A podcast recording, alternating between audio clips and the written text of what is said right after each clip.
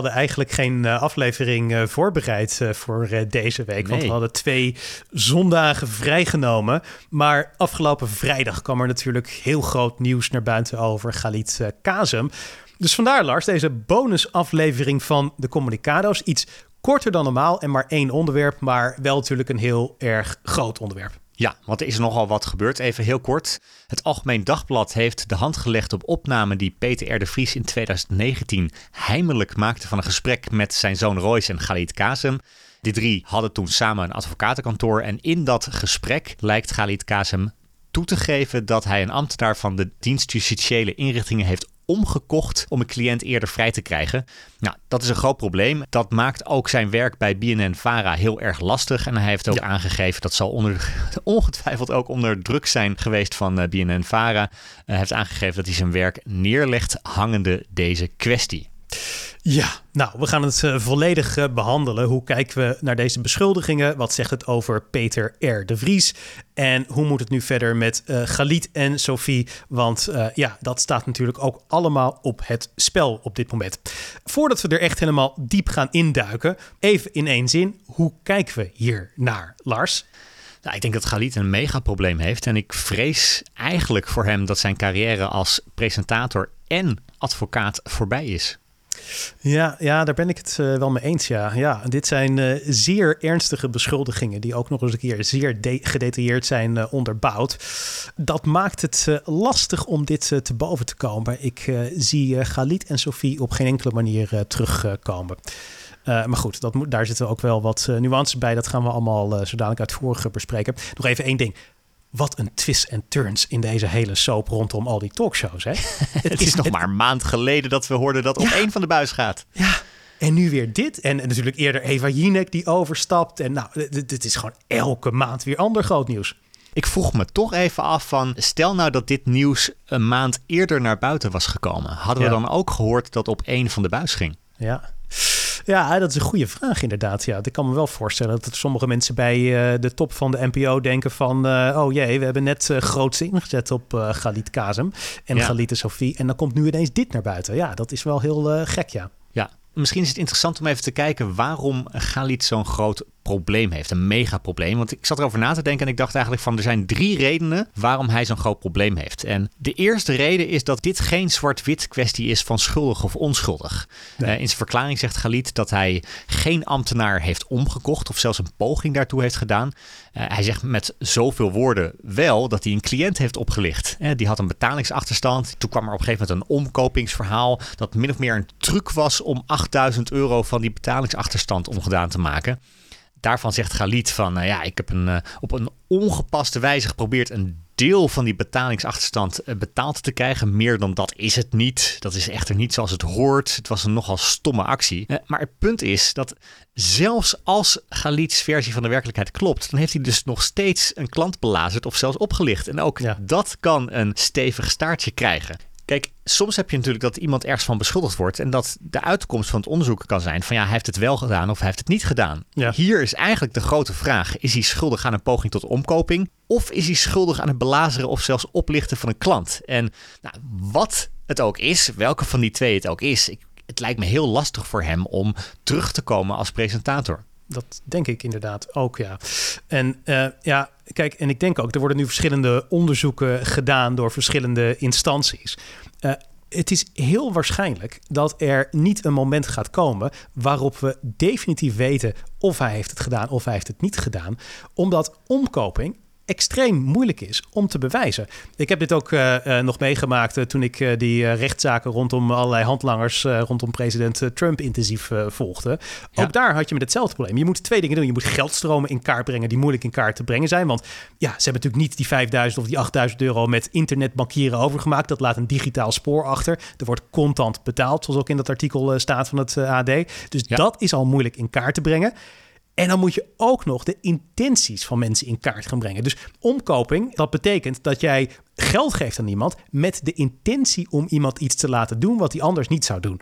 En dat is echt heel moeilijk. Dat moet je echt kunnen bewijzen als openbaar ministerie. Als iemand een plausibel verhaal erbij vertelt, en Galit Kazem heeft nu alle tijd om over een plausibel verhaal na te denken, ja, dan is het echt al iets wat uh, ja, daar toch bepaalde twijfel bij de rechter kan stellen. Dus dat betekent dat het gewoon moeilijk wordt om dit te bewijzen.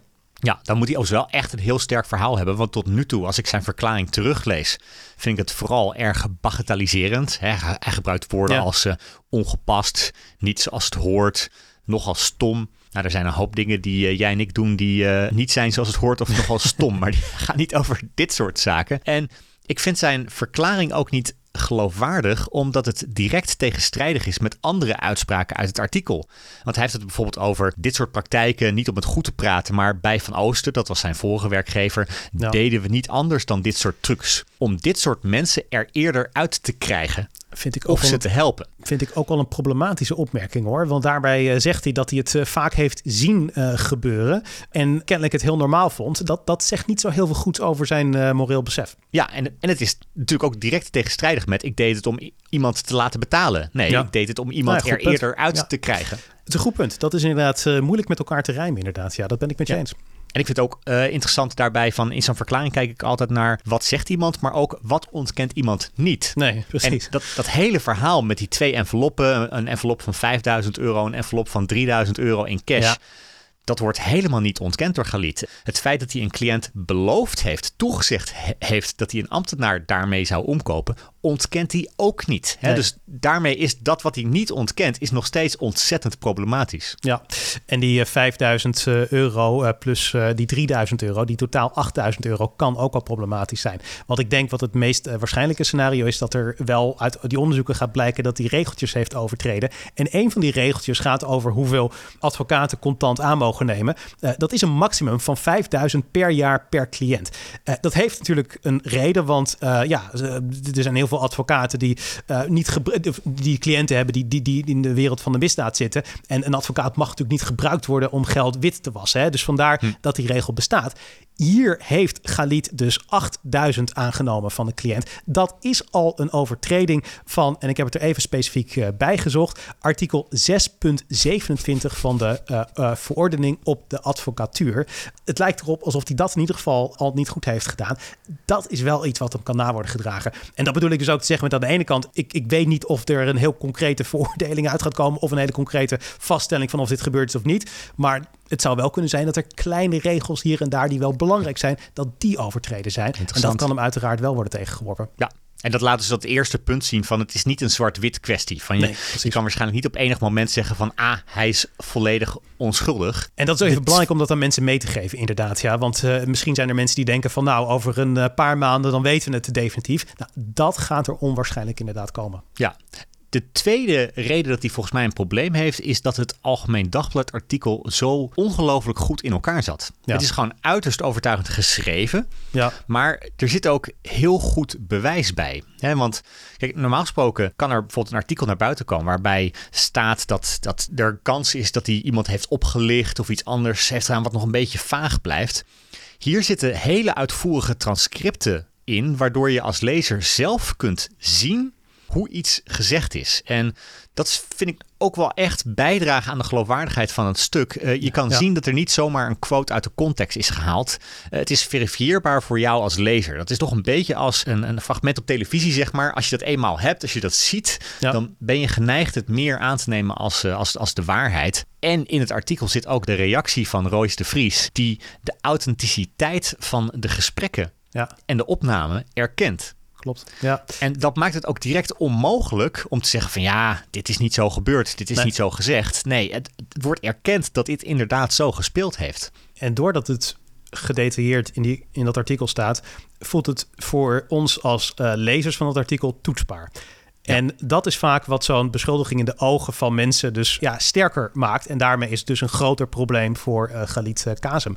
Ik denk overigens als iemand hem verder in de problemen wil uh, brengen, die dialogen naspelen. Hè, bijvoorbeeld in een uh, programma als, laten we zeggen even tot hier bijvoorbeeld. Als die die dialogen volledig gaan naspelen en dan er beeld bij geven en, en acteurs inhuren om dat allemaal echt vorm te geven zoals dat gebeurt zou kunnen zijn, dan zou het nog wel eens extra kunnen landen bij eh, het publiek. Dus ik denk inderdaad, hoe meer informatie, hoe, hoe, kwetsbaarder uh, is in dit geval. Ja, dat kan je natuurlijk ook bij een actualiteitenrubriek misschien doen. Dat, misschien dat het niet in beeld wordt nagespeeld, maar dat je wel met een stemacteur dat uh, kan, uh, kan, kan, doen. Ja. Of zijn die opnames er ook gewoon? Hè? Dus ze kunnen ook die opnames misschien uh, een keer ergens afspelen. Ik ben benieuwd of dat gebeurt, ja. De derde reden dat dit zo'n groot probleem voor hem is, is dat deze kwestie gewoon nog heel lang gaat duren. Er zou op 29 januari al een nieuw seizoen starten met Galit en Sophie. Nou, het is amper een maand geleden bekendgemaakt dat hij samen met Sophie Hilbrand een vervanger voor op één zou maken. Ja. Maar ja, dit is iets wat dat allemaal ja, uh, dwarsboomt. Want kijk, inmiddels is al bekend geworden dat de dienst justitiële inrichtingen... dat die een onderzoek doet naar de mogelijke omkoping van een van haar medewerkers. Nou, ja. dat zal wel even duren. Dan gaat de deken van de Amsterdamse Orde van Advocaten onderzoek doen naar de beschuldigingen. Het is nog onduidelijk wanneer dat uh, afgerond is. Dat, dat zal maanden duren, misschien zelfs wel langer. Het OM, het ligt toch wel in de lijn der verwachtingen dat hij aankondigt dat er een onderzoek komt hiernaar, want het toch gaat om een serieus strafbaar feit. Zeker. Ja, dan ben je wel even verder. Zeker zo'n OM-onderzoek, dat kan 1, 2 jaar uh, duren. En, en het is een ernstig strafbaar feit trouwens, hè? want de omkoping van een ambtenaar, ik heb het er even bijgezocht, artikel 177 van het wetboek van strafrecht, zet daar gewoon zes jaar maximum straf op. Dus dat, dat, het is niet een licht vergrijp. Nee, en kijk, ik denk dat je hier ook natuurlijk ziet, is dat het nadeel van drie onderzoeken, is dat je eigenlijk moet wachten als Galit totdat alle drie de onderzoeken afgerond zijn. Je kan niet zeggen van ja, er zijn twee onderzoeken geweest van de drie. Nu kan ik weer verder. Hij zal moeten wachten tot ze alle drie, als het OM dat inderdaad ook doorzet, alle drie zijn gedaan. Ja. Ja, klopt. Ja. En de meeste mensen die uh, tot nu toe uh, uh, tijdelijk zijn teruggetreden, denk aan Tom Egbers, maar denk ook aan Frans Klein, die zijn uiteindelijk niet meer teruggekomen. Dus de, wat dat betreft betekent de voorgeschiedenis ook weinig goeds voor Galit. Of in ieder geval niet bij dezelfde werkgever, hè? want Frans Klein is natuurlijk wel teruggekomen. Ja, precies, precies. Maar zeker bij Talpa is hij uiteindelijk teruggekomen, maar inderdaad niet bij de NPO natuurlijk, waar hij ja. werkte. Ja. ja. Wat ik ook wel opmerkelijk hieraan vind.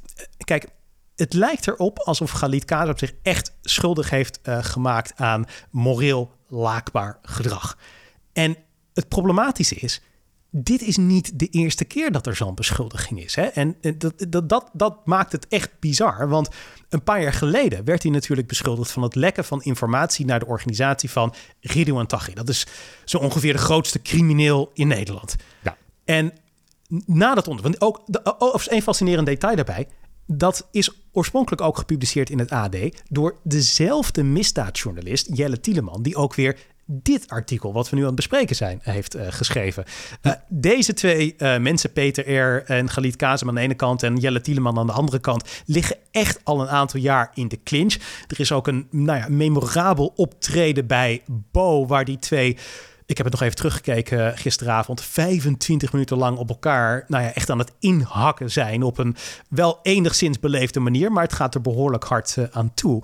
Maar dat, dat vind ik ook wel een interessante geschiedenis. En overigens, het boek van Royce de Vries met die dagboeken van Peter R. Daar wordt nog in verwezen naar Jelle Tieleman. En wordt eigenlijk hij bekritiseerd voor het feit dat hij in het verleden ja, onzorgvuldig was bij zijn vorige aantijgingen richting uh, Galit. Dus er is een achtergrond hierbij.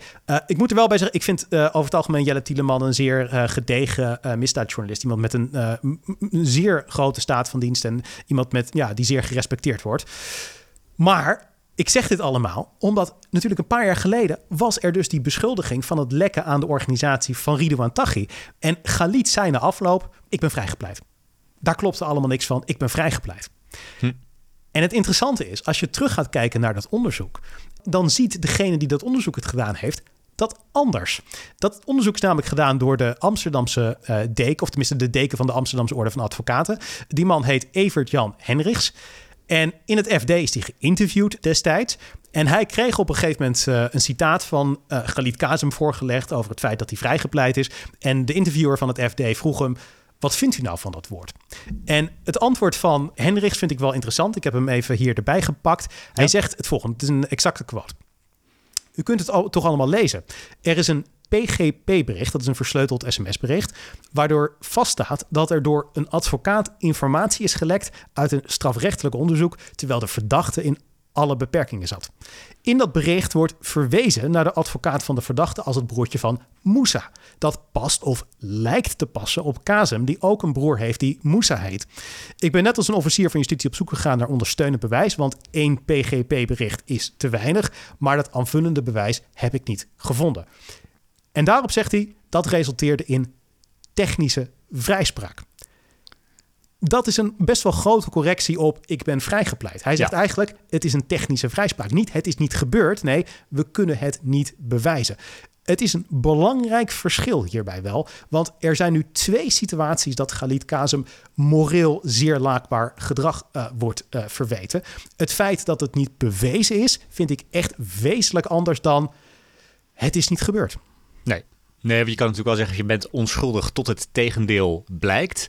Ik denk dat dat belangrijk is dat we aan vasthouden. Maar dan moet je ook niet zeggen dat je bent vrijgepleit. Dan moet je zeggen dat het OM dat nooit heeft kunnen bewijzen. En de onschuldpresumptie geldt in de rechtszaal. Hij geldt natuurlijk niet voor jou en mij. Hè? Want uh, stel dat iemand jou vraagt uh, of, of die wat geld mag lenen. Maar het is iemand die uh, ja, vaak in het verleden beschuldigd is van het stelen van geld, van het niet terugbetalen van geld. Ja, dan kan jij wel zeggen van ja, weet je wel, je bent niet veroordeeld door de rechter. Maar jij zal die persoon waarschijnlijk geen geld gaan lenen natuurlijk op dat moment. Hè? Dus een onschuldpresumptie is wel iets wat in de, rechter in de rechtszaal anders werkt dan in de samenleving. Wij mogen best als samenleving vinden van joh, dit zijn te veel verdenkingen. Ik vertrouw Galit niet meer als talkshowpresentator. Nee. Ik zou jou wel 5000, 5000 euro uitlenen, hoor, fijn, Dat is fijn, dat is fijn. ja, heel mooi. ik denk dat ik dat wel terugkrijg van jou. Dat krijg je wel terug, ja, zeker, ja. ja. Oké, okay, uh, iets, heel of iets heel anders. Um, het gaat natuurlijk niet alleen over KSM, nee. uh, deze, deze zaak, maar het gaat ook over Peter R. de Vries. Zeker. En over zijn zoon Royce. Ja. Want die komen niet goed uit dit artikel. Nee, ik denk dat dat uh, uh, echt stellig gezegd kan worden. Ja. Peter R. de Vries is natuurlijk bijna heilig in Nederland. Hè? Het is iemand die onder andere de gerechtelijke dwaling in de Puttense moorzaak aan het licht bracht. Het is iemand die heel veel bejubeld is. En voor een heel groot deel denk ik dat dat zeer terecht is. Ik denk wel dat je in deze kwestie, van wat we nu weten, moet zeggen: hier heeft hij echt de verkeerde keuze gemaakt. Want in die gesprekken die gepubliceerd zijn in het AD, heeft hij heel erg hard door dat Galit Kazem iets heeft gedaan wat niet kan. Uh, hij zegt letterlijk, ik, wederom is het een letterlijk citaat: Dit is levensgevaarlijk, Galit. Dit had alles kunnen opblazen. En later zegt hij ook nog van, als uh, dit naar buiten komt, uh, kan ik nooit meer aanschuiven in een talkshow. Dan is het daarmee gedaan. En het punt is, Ondanks dat hij dat beseft, heeft hij geen afscheid genomen van Galit Kazem. En in het artikel, uh, ja, of in die transcripten, wordt eigenlijk ook wel duidelijk waarom. Het gaat supergoed met het kantoor. Hè? De lijn omhoog is ingezet, zoals op enig moment uh, Royce ook zegt. Het heeft er alle schijn van dat Peter R. Vries Galit Kazem in bescherming heeft genomen omdat hij door wilde gaan met het prachtige project van dat advocatenkantoor wat ze met z'n drieën gezamenlijk hadden en dat hij dat niet op het spel wilde zetten. En ja, daarvan kun je wel afvragen voor iemand die uh, ja, wordt gezien als een bijna heilige. Dat was niet de juiste beslissing. Ja, en hij kan daar natuurlijk nu niet op, uh, op reageren. Dus dat, dat maakt het wat klopt. lastig. Maar het zijn vragen die ik Royce de Vries natuurlijk wel zeker. zou voorleggen. Ja, zeker. Ja. Van hoe ja. zit dit nou precies? Ja. Ja, zeker. Ja. ja. Ik ben overigens ook heel benieuwd wat voor uh, dingen Peter R. nog meer heeft uh, opgenomen op al die uh, banden die hij kennelijk heeft liggen. Want als hij dit allemaal heeft opgenomen, ja, volgens mij zijn er nog heel veel meer gesprekken die hij heeft opgenomen. En dan kan ik me voorstellen dat er best wel wat mensen zijn die toch een beetje zenuwachtig worden. Ja, dat je ooit een gesprek met hem hebt gevoerd en dat je toch afvraagt van gaat dit nog op een of andere manier uitlekken? Ja, precies. Dat wordt natuurlijk wel mede bepaald door hoe de opnamen naar buiten zijn gekomen. Ja. ja. want ze zijn nu mogelijk illegaal verkregen. De drie musketiers worden genoemd. Dus een soort van schuilnaam waaronder het naar buiten is gebracht. Het ja. lijkt te gaan om digitale opnamen. Bijvoorbeeld uit een iCloud reservekopie als je daar je, je dictafoon-app uh, uh, gebruikt. Er worden een paar opties genoemd al in de media. Dat er, dat er hackers zouden zijn die het iCloud-account van Peter R. de Vries hebben gehackt. Ik denk dat er twee andere opties zijn die, die je kan meenemen. Eén is natuurlijk dat de erfgenamen van Peter R. de Vries toegang hebben gekregen tot zijn iCloud-account. Eh, en dat, dat, dat zal in dit geval niet Royce zijn die het naar buiten heeft gebracht, maar het nee. kan iemand anders zijn. Maar iets wat ik zeker ook niet zou uitsluiten, is dat uh, in het politieonderzoek naar de moord op Peter R. de Vries, uh, het, de politie of het OM toegang heeft gehad tot opname in zijn iCloud-account. En dat die hier dit hebben doorgespeeld aan het AD. Hè? Ja. Je weet het niet, maar het zou zomaar kunnen. Ja. Ja, exact. Ja, dat zou inderdaad uh, wel een mogelijkheid zijn. Er wordt wel eens uh, gezegd, ik hoorde het uh, ook in een talkshow afgelopen vrijdag. Als het Openbaar Ministerie wil lekken en ze willen duidelijk maken dat zij erachter zitten, dan lekken ze naar John van de Heuvel. En als ze lekken, maar ze willen niet het publiek laten weten dat zij erachter zitten, dan lekken ze naar Jelle Tieleman. dus dat zou suggereren dat in dit geval het OM erachter zit. Maar nogmaals, dat is echt inderdaad pure speculatie. Dat weten we op dit moment gewoon totaal niet. Wat we ook niet weten is hoe het gaat aflopen met Galit en Sophie. Uh, daarover is nog niks officieels bekendgemaakt. BNNVARA is daar ongetwijfeld wel mee bezig, maar we weten het uh, nog niet ik heb er wel wat idee over. Er, zijn, er is een verschil tussen wat ik denk dat er gaat gebeuren en wat ik vind dat er moet uh, gebeuren. Wat ik denk dat er gaat gebeuren is dat of Sophie gaat alleen presenteren of ze gaat om en om presenteren met uh, iemand anders van BNNVARA. Denk bijvoorbeeld aan Erik Dijkstra of Natasha Gibbs, uh, die ook in het verleden op één heeft gepresenteerd namens BNNVARA. Hm. Dat lijken mij de meest logische scenario's ik denk dat het heel moeilijk houdbaar wordt om de titel Galit en Sophie te behouden. Dat zal dan waarschijnlijk, ja, in het geval van Erik Dijkstra, Erik en Sophie uh, worden. Of als Sophie het alleen presenteert, dan wordt het Sophie. Net zoals bijvoorbeeld het ook gewoon Humberto en Bo is en Renze is. Uh, dus dat zie je wel vaker bij talkshows. Uh, het lijkt me gek, ook al is het besluit nog niet definitief, om zijn naam wel in de titel te houden. Want ja, er ligt natuurlijk wel een hele donkere wolk boven hem en ook boven dat programma als je die titel behoudt. Ja, en zeker als je weet dat dit waarschijnlijk nog wel 1, 2 jaar kan duren. Ja. ja, dan is die naam in de programmatitel niet te handhaven. Dat lijkt me ook niet inderdaad, nee. nee. Maar goed, ik zei, dit is wat ik denk dat er gaat gebeuren. Uh, dat is iets anders dan wat ik vind dat er moet gaan gebeuren. Ik, ik moet je eerlijk zeggen, ik denk dat uh, Galit Sofie onherstelbaar beschadigd is. En dat is vervelend voor Sofie en de redactie. Want ja, voor zover we nu kunnen overzien, kunnen zij er echt helemaal niets aan doen. Maar ze leiden wel onder het negatieve nieuws rondom Galit. Het probleem met het programma, ook al krijgt het een andere naam en ook al presenteert Galit het niet meer, die donkere wolk zorgt er wel voor dat het moeilijker wordt om gasten te krijgen. En dat is wel voor talkshows een van de meest bepalende factoren in hoeveel mensen er naar kijken. En de Suze van Klees en de Veronica van Hoogdalems van deze wereld, die zullen wel blijven aanschrijven.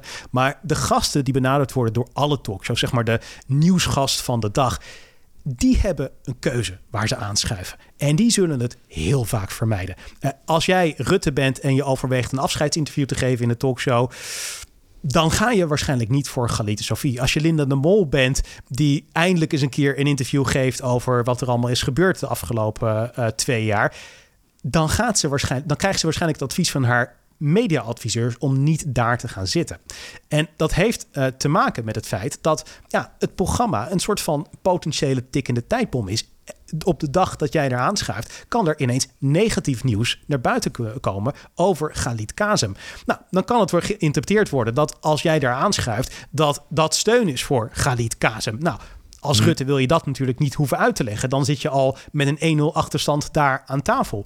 Het kan ook zijn dat ja, als, als er groot nieuws over Galit uh, naar buiten komt, dan worden beelden getoond van de laatste editie van Galit en Sofie. En als jij daar toevallig dan net aan tafel zat, dan ben jij ineens daar te zien, terwijl er wat nieuws wordt verteld over Galit Kazem. En zo word jij dus in de hoofden van de kijker gekoppeld aan dat negatieve nieuws. Ja, het is een association. Precies. Ja. Ja. Maar is dat echt zo, ook als de naam van het programma direct verandert? Want stel nou dat het direct Sophie wordt en het, dat wordt er echt, Galit wordt er uitgesneden of het wordt Sophie en een andere presentator. Ja, word je dan nog echt ook dan nog steeds aan uh, Kazem gekoppeld? Ja, ik, ik denk het echt absoluut uh, wel, inderdaad. Ja. ja, kijk, het is het programma waar hij uh, jarenlang, wat is het inmiddels, drie jaar, twee jaar, tweeënhalf jaar, tweeënhalf ja. jaar lang het gezicht van is geweest. de dragende presentator, de, de, de man wiens naam het programma droeg. Ja, daar word je ook, ook daarna nog aan gekoppeld, ja. Ja. Weet je wat we trouwens sinds deze week wel weten? Dat niemand bij de NOS naar zijn programma's kijkt. Ja, dat weet inderdaad, ja. Eerst was het Rob Trip die bij het NOS-journaal zei dat uh, uh, Kazem Ja. Dus was teruggetreden en vervolgens werd dat de volgende ochtend bij uh, Radio 1 werd het nog eens een keer herhaald. Iedereen had het over KSM. Ja. Het is duidelijk dat er bij de NOS niet naar zijn programma's wordt gekeken. Nee, uh, exact. Ja, dat is, vond ik ook uh, zeer opmerkelijk eigenlijk. Ja. Ja. ik denk overigens dat de manier waarop je eventueel dit zou kunnen oplossen is om een vervanger voor Galit aan te trekken die het programma een hele nieuwe impuls geeft en heel veel gezag en uitstraling geeft. Eigenlijk de enige die dat op dit moment zou kunnen is Jeroen Pauw. En Jeroen Pauw is natuurlijk iemand met een enorme staat van dienst. Pauw en Witteman, Pauw jarenlang gepresenteerd. Ook een BNN-VARA-programma trouwens. Uh, hij heeft echt ontzettend veel gezag. Ik denk dat als hij dat om en om met Sophie zou gaan presenteren... dat het dan wellicht te redden is. In het verleden heeft hij gezegd dat hij niet een dagelijkse talkshow opnieuw wil presenteren. Nou ja, dit is dan om de dag, dus niet helemaal dagelijks. Wellicht heeft hij daar wel interesse in. Het zou ook tijdelijk zijn. Het is ook het, het echt het, de brand helpen van je uh, oud-werkgever. Misschien is dat een reden voor hem om dat wel te doen. Dat is denk ik de enige manier om dit uh, programma specifiek uh, te redden.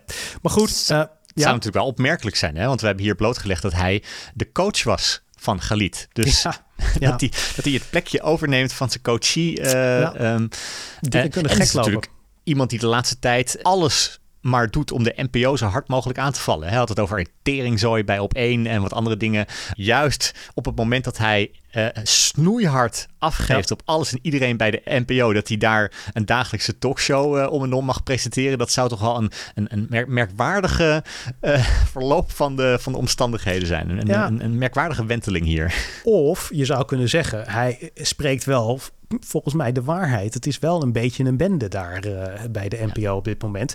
Uh, ja, misschien moet je niet uh, mensen afrekenen op het zeggen van wat, wat het geval is. Je zou ook hem kunnen prijzen voor zijn moed daarover. Ik, ik vond het eerlijk gezegd wel verfrissend. Hij zei ook dat hij niet volledig het achterste van zijn tong kon laten zien. ik, ik vond dat over het algemeen vrij goed. En, wat gebeurt er nu met het tijdslot als Pauw niet uh, het plekje inneemt? Nou ja, dan kan je toch alleen maar gewoon Eva Jinek daar neerzetten. Die is sinds 1 januari gewoon al in dienst uh, bij Avro uh, Tros. Ze is inmiddels geen werknemer meer van RTL. ja, volgens mij is er geen enkele reden uh, waarom zij nog tot september zou moeten wachten. Uh, ik zou eerlijk gezegd zeggen tegen de NPO: uh, trek die, die pleister van Galit en Sophie er zo snel mogelijk af. dat schrap dat programma, dat, dat, dat, dat gaat niks meer worden. Laat gewoon even Jinek beginnen. Want eerlijk gezegd, je hebt geen negen maanden nodig om een format te ontwikkelen voor een talkshow. Hè? Het is, dit, je, hebt, je hebt gewoon een paar gasten nodig. Je hebt een ronde tafel uh, nodig. En ja, de vraag bij een format is: doe je een sidekick of niet? Uh, waar laat je leuke filmpjes zien? In het begin of halverwege? Uh, het zijn niet hele ingewikkelde kwesties. Als, als, als, als de nood aan de man is. Ja, waarom zou je niet gewoon eind januari kunnen beginnen? En desnoods geef haar een extra maand de tijd om het allemaal te ontwikkelen, eind februari. Dan kan je die herhalingen laten zien die nu op dat 7 uur tijdslot te zien zijn van Een Huis Vol. Dat is een docusoap over grote gezinnen. Dat scoort als een tierenlier. Uh, tegelijkertijd, dat programma heeft een heel erg groot archief en dat loopt al heel erg lang. Als je wat compilatieafleveringen maakt over grote gezinnen die eerder te zien waren in dat programma. Ik denk dat het supergoed gaat scoren. Waarschijnlijk veel beter dan Galit en Sofie gescoord zou hebben de kijker waardeert het. En dan geef je Eva tot bijvoorbeeld eind februari om haar programma te ontwikkelen. En dan laat je haar van start gaan. Volgens mij is dat het, het beste alternatief voor de NPO. Maar het is die redacteuren die liggen toch allemaal al vast? Het is niet dat er een heel blik aan redacteuren ineens opengetrokken kan worden. Dat je de beste redacteuren ineens nog vrij hebt uh, eind februari. Nou ja, volgens mij kun je gewoon een heel groot deel van die mensen van Galite Sofie lekker doorschuiven naar uh, Eva Jinek. Er wordt zoveel geschoven met die redacteuren. Die redacteuren die hoppen van de ene talkshow naar die andere. Die zijn vaak helemaal niet verbonden aan een specifieke omroep. Uh, volgens mij kan dat echt probleemloos. En we weten ook al, dat hebben we ook al in deze podcast besproken. Eva heeft al een hoofdredacteur aangetrokken. Dat is die Marnix van Egmond. Ze heeft natuurlijk een producent, dat is Media Leen. ze heeft een deel van haar redactie al geworven. Eerlijk gezegd, waar een wil is, is een weg. Dit moet echt wel te regelen zijn. En nogmaals, ik denk dat het veel beter zou zijn dan nog een aantal maanden ja, een beetje aanmodderen met uh, Galite Sofie. Als ik uh, even Jinek zou zijn, dan zou ik mijn vingers hier niet aan branden. Nee, denk je dat niet? Dan zou ik zeggen, het is jullie probleem. Uh, los, maar, los maar op. Want er is maar één kans die je krijgt op een first impression bij de, als ja. je terug bent bij de publieke omroep. En er is niemand die straks gaat zeggen van ja het valt toch een beetje tegen met Eva Jinek om, om, om 7 uur. Maar dat komt natuurlijk omdat haar redactie er nog niet klaar voor was of zo. dus, dus zij gaat daar de schuld van krijgen. Ja, ik weet het niet. Je zou ook kunnen zien dat het misschien wel heel sympathiek is dat ze gewoon direct voortvarend uh, te werk is uh, gegaan. Uh, volgens mij krijgt zij in 2024, tenminste, dat, dat is volgens mij ook gewoon aangekondigd, krijgt ze gewoon die, die, die 220.000. terwijl ze in feite maar september, oktober, november, december werkt.